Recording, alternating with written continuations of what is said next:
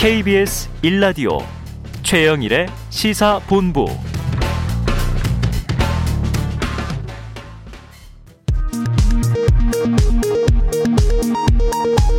이 시각 라디오 정보센터 뉴스입니다. 정은경 질병관리청장은 접종 간격을 단축하고 잔여 백신을 활용해 10월 중 국민 70% 접종 완료를 신속하게 추진하겠다고 말했습니다. 국내 코로나19 4차 대유행이 현재 수준보다 악화할 경우 이달 말 일일 신규 확진자가 5천 명 안팎까지 늘어날 수 있다는 전망이 나왔습니다. 국민의힘이 오늘 공개한 화천대유 50억 클럽에 이름이 들어간 법조인들이 사실무근 황당하다며 법적 조치에 나설 뜻을 밝혔습니다.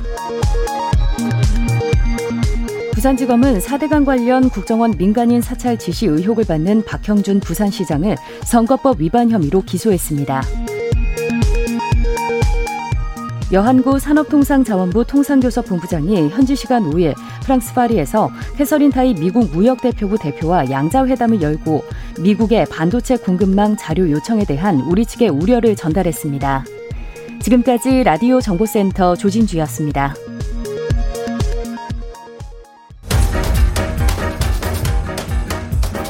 최영일의 시사본부 10분 인터뷰.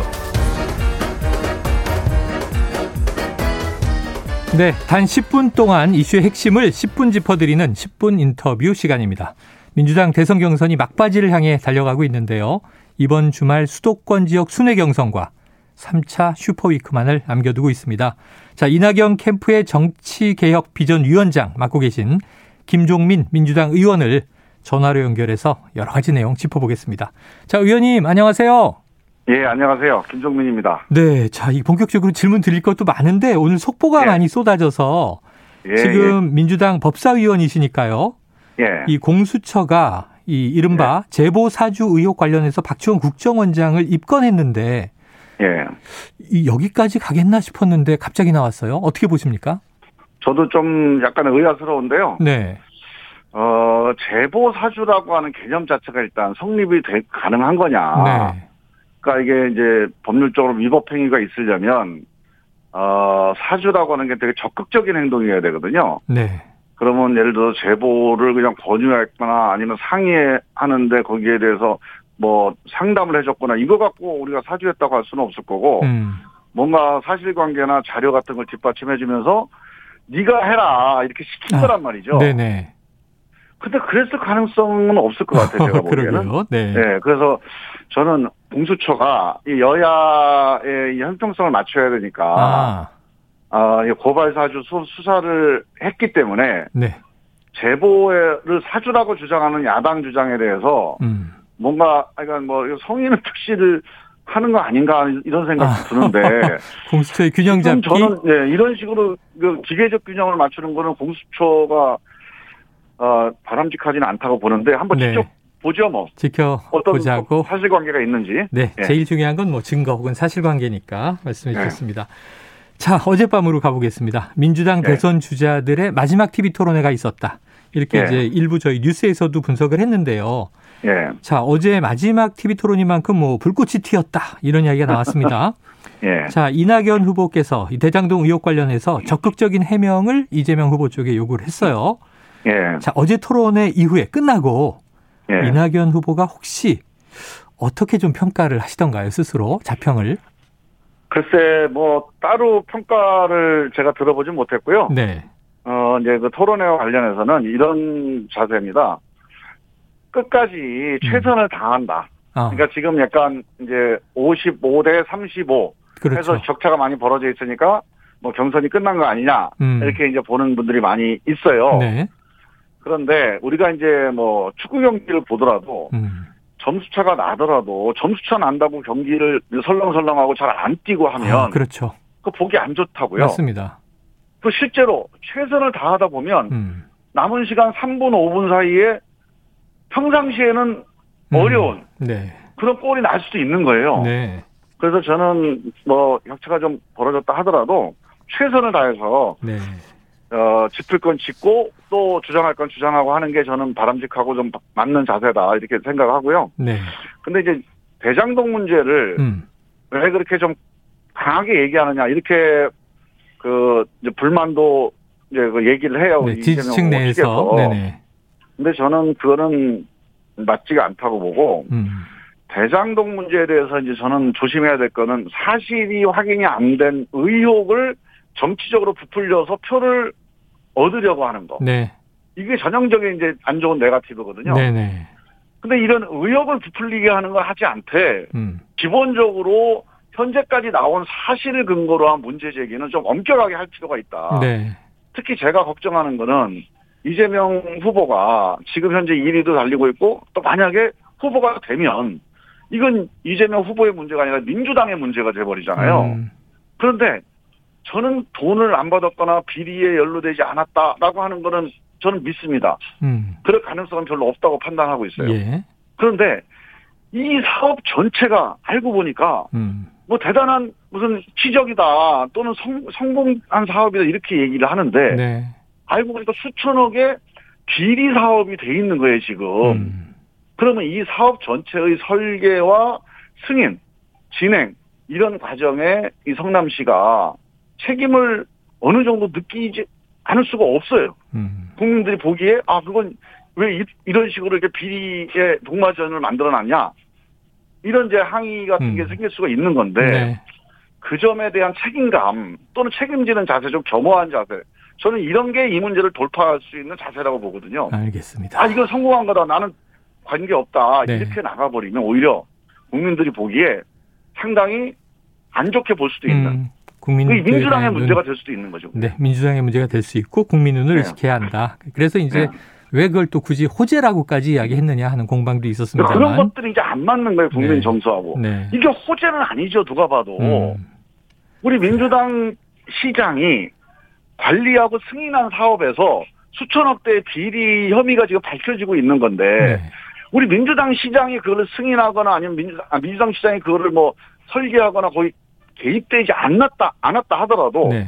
결과적으로 여기에 대한 책임에 대해서 우리가 그래도 겸허한 자세를 가지고 아 이거에 대해서 정말 뭔가 미안하게 됐다 이런 자세를 가지면서 네. 하지만 우리가 여기에 비리에 개입된 건 없으니까 오, 해하지 마라 또는 오버하지 마라 음. 이렇게 야당에 경고도 하고 알겠습니다. 이런 자세로 가져야 되는데 이게 민주당에는 오히려 호재다 아니면 성공한 사업이다 이렇게 가는 거는 네. 국민 정서나 아니면 이 대장동 관련된 사실관계하고 좀 안 맞아요 음. 지금. 네, 어떤 이제 사안을 대하는 태도 같은 것을 지금 지적해 주신 것 같아요. 지금 예, 예. 유동규 전 본부장이 결국 구속되고 이제 이재명 후보 유감 표명도 있었, 있었는데요. 자, 아까 예. 말씀하실 때 그냥 의혹을 부풀려서 표를 얻으려고 하면 그건 네가티브지만 예. 근거 있는 내용을 가지고 나중에 민주당의 문제가 될 수도 있기 때문에 예. 지금 이제 이 굉장히 좀 조심해야 되는 상황이다라고 말씀 주셨어요. 예. 예전에 이낙연 후보가 자, 이할 말, 말을 자제하고 있다. 이런 표현을 쓴 적이 있거든요. 예. 혹시 이 대장동 개발 의혹 관련해서 캠프 예. 쪽으로 뭐 제보가 계속 들어오는 것들이 있습니까? 글쎄 뭐 저는 개인적으로는 모르는데 네. 이게 이 캠프의 뭐 의원들이나 아니면 캠프에 이제 누가 책임자한테 제보가 들어오더라도 그걸 다 같이 공유하거나 회의 때 얘기하거나 그러진 음. 않죠. 네네. 그래서 이제 어, 여러 가지 얘기가 들리고는 있어요. 음. 그게 이제 주로 언론사 기자들 통해서도 나오는 얘기가 있고 네네. 또는 이 사건 관련자들이나 조금 옆에 지켜보던 분들의 제보도 있을 거고 그런데 저는 기본적으로 만약에 확실하게 믿을 만한 음. 그리고 근거가 확실 그런 제보나 팩트가 네. 어, 들어온다면 음. 그거를 캠프가 무슨 정치적 고려를 가지고 이거를 뭐 발표할까 말까 이렇게 네. 고민할 필요는 없다고 보거든요. 음. 자, 그래서 지금 뭔가를 들고 있는데 여러 가지 정치적 고려 때문에 얘기를 안 하고 있다. 이렇게 보시는 거는 네. 그건 사실이 아니고요. 아, 사실 아니다. 다양한 얘기들이 오고 있지만 음. 대개 그게 사실관계가 아직 불확실하거나 네. 아니면 확실하게 이제 신빙성이 확인이 안 된. 음. 그래서 결국은 검찰이나 경찰의 수사를 통해서만이 최종 확인될 수 있는 그런 음. 내용들이 대부분인 것 같아요. 그래요. 자, 오늘도 뭐 야당 의원은 모시벅 약속 클럽 여섯 명의 이름을 또 공개하기도 했고요. 예, 예. 그리고 이준석 대표가 이 자리에 나와서 인터뷰를 했었는데 이 네. 대장동 의혹의 스모킹건이 될 수 있는 내용을 이낙연 후보 캠프가 가지고 있을 것이다 이런 또 추정을 했어요. 그래서 네. 이제 궁금하기도 했고 어, 어제는 또 이 국민의힘 김은혜 의원이 국감장에서 네.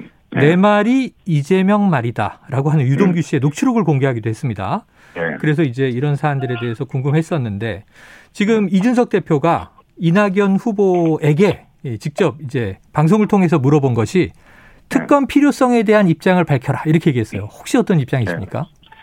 그러니까 그것도 정말 원칙적으로 이런 건 잘 다뤄야 돼요. 네, 원칙에서 어긋나기 시작하면 진짜 정치 싸움이 돼버리면 그렇죠, 국민들이. 얼마나 이 비리 자체도 화가 나는데 음, 그걸 가지고 정치권이 또 정치적인 공방만 벌이면 얼마나 더 화가 나겠습니까? 네, 네, 저는 기본적으로 지금까지는 이 사건 관련자들이 이 그 성능개발공사 책임자와 뭐 서로 기획을 해서 이 비리 구조 내지는 과도한 수익 구조를 짠 거몇 네. 음. 가지가 지금 사실관계에서 추정될 수 있는 범죄 네. 행위죠.